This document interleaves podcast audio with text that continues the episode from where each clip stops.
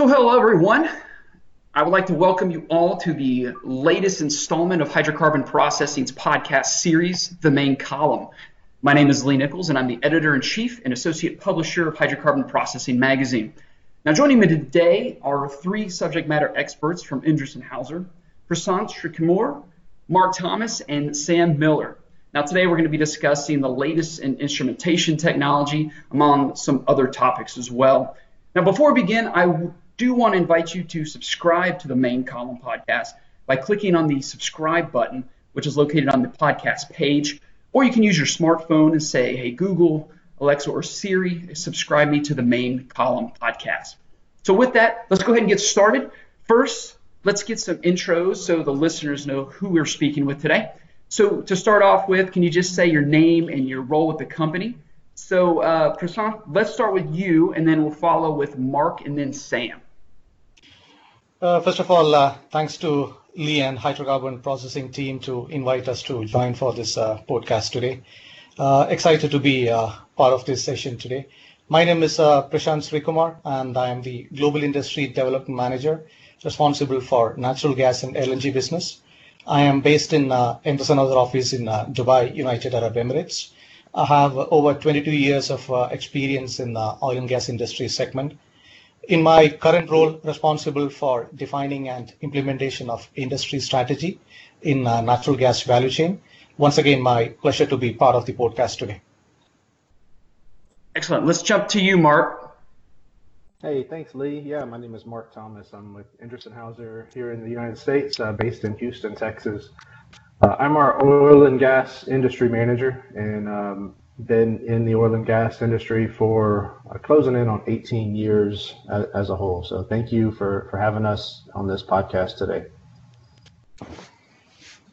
Great. And how about over to you, Sam? Hi, Lee. Uh, this is Sam Miller. I am the Director of Product Management at SpectraSensors, and SpectraSensors is an Endress & Hauser company. Um, my, my expertise is in the analytical side, gas analytical to be specific, and I'm over here in Rancho Cucamonga, California, which is mm, close to Los Angeles in Southern California, and I've been with the company for about 15 years. Excellent, perfect. So with that, let's just dive right in. I've got several questions uh, for y'all today. Let's start off with kind of a general market question here. So uh, what I wanted to ask was, um, Prashant, you and Sam, I think this is probably best for you. So we're looking at global market demand for gas and sour gas field development. Can you speak a little bit about that?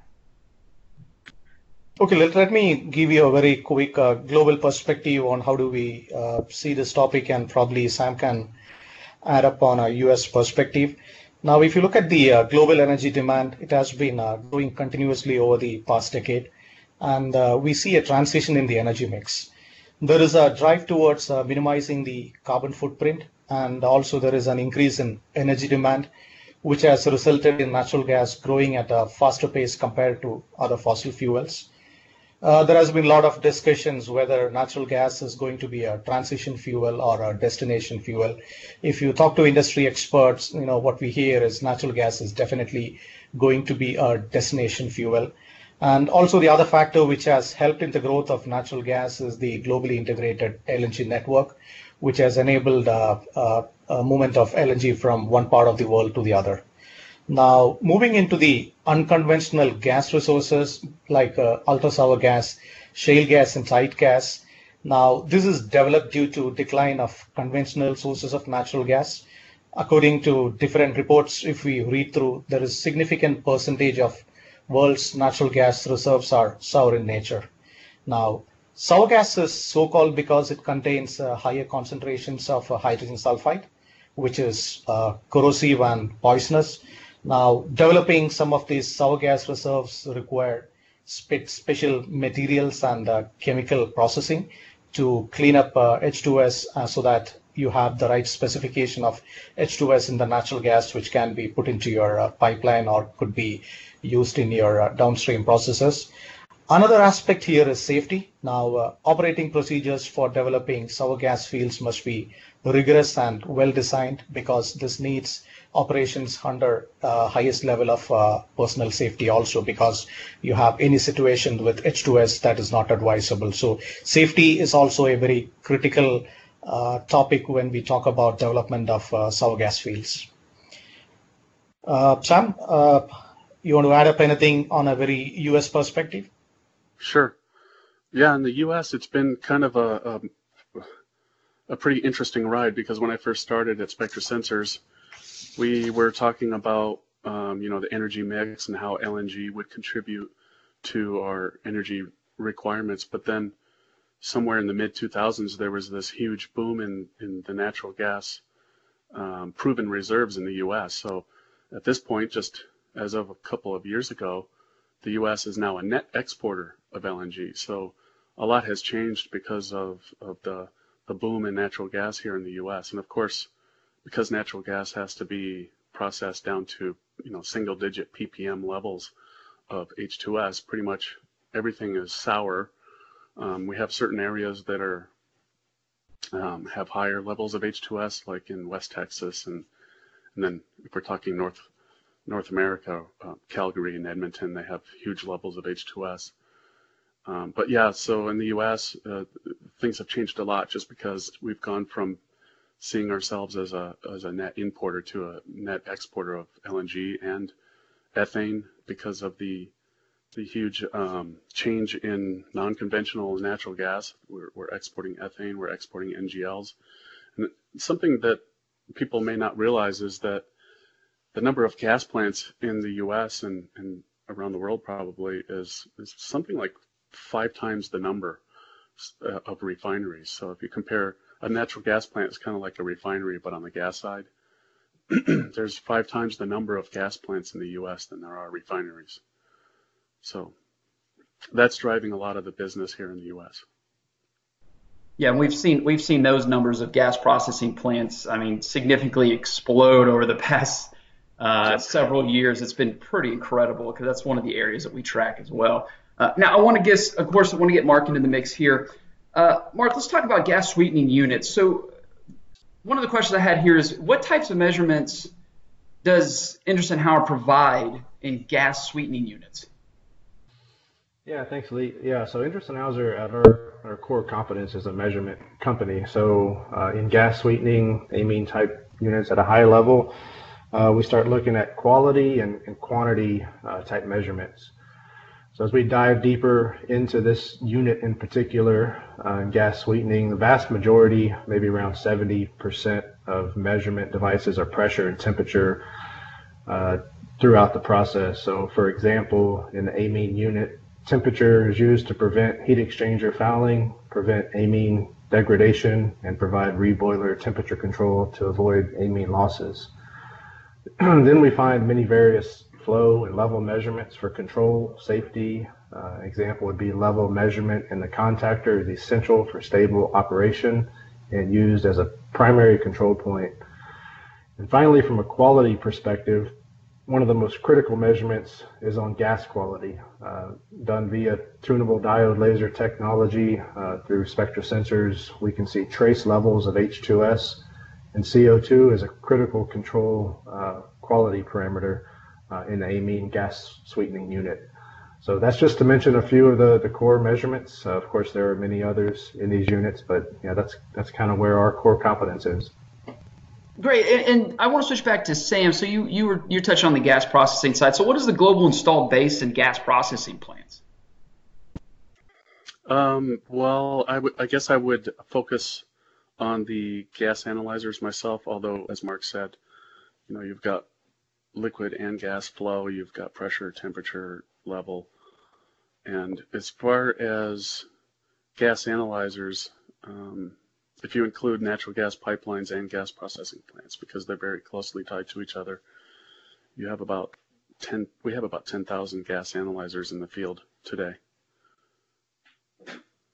So um, gas processing plants, typically what they'll do is remove the H2S and then we'll do a measurement of the H2S and the level or CO2 level on the outlet of that plant.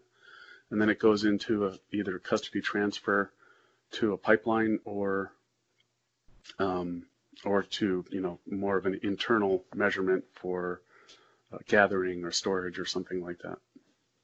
Excellent, excellent. So let's. I want to get now into the kind of the, the details of, of optimizing uh, these units as well. So, uh, Prasanth, how does instrumentation help to optimize the gas sweetening process? You know, like minimize losses, and how is it? How does it improve efficiency? Uh, let me let me try to answer this question in two parts. You know, to start, I will try to touch base on a process point of view that will uh, probably give a better understanding in terms of what I'm going to talk later. Now, uh, what happens in a typical gas sweetening unit, the removal of hydrogen sulfide, and uh, this is normally performed by an amine gas treatment process. There are other technologies also in place like uh, separation technologies, solvent systems, absorption towers, membrane separators, all those different technologies are currently available in terms of removal of uh, what you call as acid gases, H2S, CO2. Now, in simple terms, an amine treatment happens in two steps. Uh, step one is uh, absorption and uh, step two is distillation. What happens in absorption? Amine absorbs the uh, acid gases and in step two, you have rich amine which absorbs H2S and CO2. Now that needs to be converted to lean amine that is done in a distillation or a stripping process. Now, coming to the process control instrumentation, this plays a very critical part in optimizing the gas sweetening process. It also helps in minimizing losses and also improve efficiency. Now, selection of right instrumentation technology ensure real-time process data and control leading to gains in through, throughput and also uh, the stipulated gas quality what the uh, plant or the end users are looking for. Now, if you look at the some of the cost areas of an amine treatment unit, the energy required to regenerate amine, this is one, and the second one is the expected amine losses. I think Sam already touched base, or I think Mark touched base on the amine losses. Uh, in a typical plant, this number could be as high as 25% per year. Now, in order to run some of these plants efficiently, all these losses needs to be minimized. And uh, ultimately, the key efficiency measure is the quality of the gas that's processed and also the amount of energy that is put into the system to regenerate amine. Now, in order to run such a plant efficiently, uh, reliably, safely, we need to look into multiple measurement points in order to be sure that all the uh, all the points are uh, we get information from all different measurement points and uh, the operators can take corrective uh, steps. Now, from uh, Endress & Hauser perspective, we offer the complete instrumentation portfolio, both to measure the quantity and quality parameters, parameters in the sweetening process. Few examples I'd like to highlight here. Uh, flow measurement of uh, incoming gas stream and liquid desiccant, very critical measurement points. Level measurement in uh, contactor column, regenerator, and uh, flash tank. Quality measurement analyzers in the incoming sour gas and sweet gas outlet and also there are multiple pressure and temperature measurement as part of the loop. Now, accurate and reliable measurement ensures tight process control and quality specification of gas required, minimizes challenges associated with condensation and liquid carryover in contactor column, avoid reboiler overload, and ensure smooth operation of heat exchangers and filters. So in, in summary, you know, in order to run these uh, processes efficiently, you need to accurately measure all those. Today, you visit any of these gas plant, you will see many of these mechanical meters, which is uh, creating a lot of issues with respect to maintenance and measurement. Now, with the right technology, you will get reliable measurement, and with that, you'll be able to control the process much better. Excellent. So I want to move now to Sam. So this is probably one of the million dollar questions, but if if you're a, a, customer and they're trying to find the best analyzer technology out there, I mean, what are what are the considerations that they should uh, that they should look for in help choosing the right analyzer technology? Hmm, good question. Excuse me. Well, um, if you look at the gas analyzer, you, you have to think about what is the purpose of that measurement. And the, purpose is basically quality control and meeting a customer specification downstream. So a lot of times you're doing a custody transfer, and if you're not meeting that specification, what's going to happen is somebody's going to shut a valve, and they're not going to be able to produce, and they're going to be losing revenue. So um, it's pretty critical that the gas meets a specification. If the analyzer is not reliable enough to do that measurement, um, it's not going to be trusted, and people will doubt whether they should shut that valve or not. But if you have a very reliable analyzer that you know that measurement is correct, then you're going to have that confidence to, to do what needs to be done, shut the valve, and, and get things fixed up. Um, the other thing that's really important is is the ability to get that reading as quickly as possible because so speed of response is really important because if you're flowing a lot of gas and, and you don't get that valve shut quickly enough, now you have exposed a huge segment of pipeline, could be 100 miles long with high levels of H2S. In the case, you know, in the worst case scenario, there could be an upset of mm, potentially thousands of ppm of H2S and that not only are you not meeting specifications, you got to do something with that gas, but it, but it's also a safety issue. You can't have high levels of H2S in the gas running down through interstate pipelines. Um, so that's the two things: reliable reliability and fast response. But also, um, I'd say generally in the industry, you've seen a huge trend towards co companies that are depending more and more on their suppliers to take care of their analyzers and their instrumentation in general, actually. So the supplier itself has to have a good reputation, have to be globally seated, and the products have to be somewhat self-diagnosing themselves. Otherwise, um, you know, because you don't have the customers don't tend to have the instrumentation and analysis expertise on staff on site. So that's why the reliability comes into play, and the supplier themselves have to be there and and and be available to help in case they need to be there. So I'd say those three things. Absolutely. Thanks. Thanks, Sam. Sure. Uh, so let's move on to uh, Prasanth. I got another question for you, and this is going to be, I know, extremely important, of course, um, within the industry. But can you just kind of go over the importance of having the correct level measurement? I mean, this is crucial, isn't it? It's a very good question, Lee, because you know more often you know there are a lot of focus which is being put on some of the flow applications and pressure temperature, but level also plays a critical uh, role in ensuring that these amine treatment processes run well. Now, looking at what are the level measurement points within an amine treatment unit, it starts with a contactor. Then there are level measurement in the flash tank. Then there are few level applications in the regenerator and also on the reflux accumulator.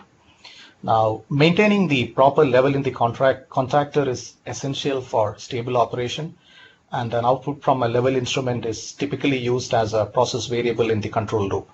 Now, maintaining the proper level ensures a constant and uniform flow of rich amine from the contactor, which stabilizes operations by avoiding flow rate surges and also the reboiler overload.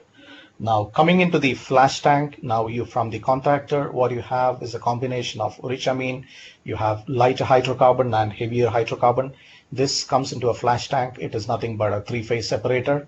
Now the basic separation happens with the help of level control. You have a couple of level transmitters installed on the flash tank. And also similar to the contactor, you have some additional level instrumentation in the regenerator also. Now again, it is critical that there is uniform flow of lean amine out of the uh, regenerator. Otherwise, again, that will result in overloading and will have inefficiency, and inefficiency in terms of the operation. Now, the, if you visit some of the gas plants, you will see a lot of mechanical meters, whether it is a displacer level transmitter or some DP installations. There are some inherent challenges with these mechanical devices because you are working under varying process conditions and you need accurate measurement. So the technology which we support, it's a guided wave radar technology, and that offers unique benefits in terms of the level measurement. It provides reliable measurement even with uh, changing product and process conditions. As I said, compared to mechanical level transmitter, this technology offer maintenance-free measurement It also enables uh, quick commissioning and it has built-in diagnostics. If there is something going wrong with the device or the process, immediately you get a message, a alphanumeric message as per NAMUR standards that something is not working right with the device. And also along with uh, seamless integration to control system and some of the asset management uh, software, there is a seamless integration. So level transmitter, it's it's a very critical application, and the guided wave radar technology which we offer makes a clear difference in terms of ensuring high process safety and availability.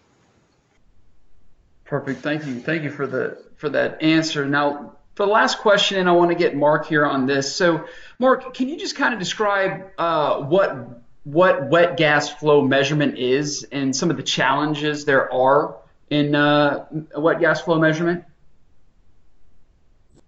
Yeah, so wet gas is is probably a term a lot of our operators uh, don't like to hear. Um, most most of our uh, operators would prefer to have uh, good, clean, ideal process conditions, and wet gas would is typically not considered uh, ideal. So so most flow measurement devices are designed to measure you know, uh, liquids uh, or gases very accurately. Um, but in our industry, in oil and gas, there's many times that flow meters are asked to do more, uh, are asked to keep their high accuracies in non-ideal applications, such as an, an oil in water application or a gas in oil application.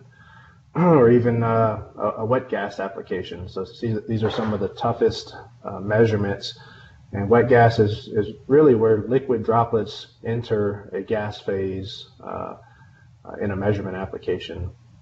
So most gas applications are looking at gas as the primary stream, but there are times when liquid droplets can enter, and depending on the flow technology, these liquid droplets can go unnoticed, uh, possibly causing additional harm to downstream processes and, and also causing large errors in the flow rate, uh, which affect the downstream processes uh, as well.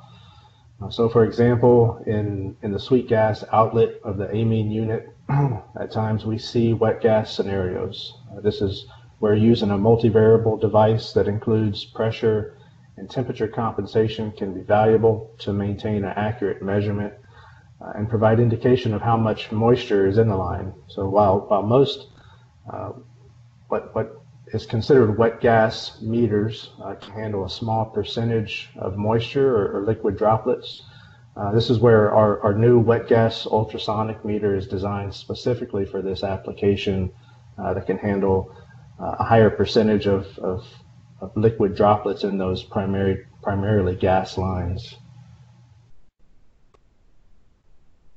Excellent. Well, thank you, thank you, Mark. And, and really, that's about all we have time for today. Uh, we really, really want to thank our subject matter experts from Endress & Hauser for their time today. As you heard in the beginning during their intros, uh, they're scattered throughout all parts of the world, so we really want to thank them for their flexibility in meeting for this podcast. Uh, some really good insights uh, into this uh, area and these type of technologies. And of course, we really want to thank you for listening. Remember, you can subscribe to the main column podcast by using the subscribe button on the podcast site, or you can use your smartphone. So with that, we really want to thank Endress & Hauser, and we want to thank all of you again for joining.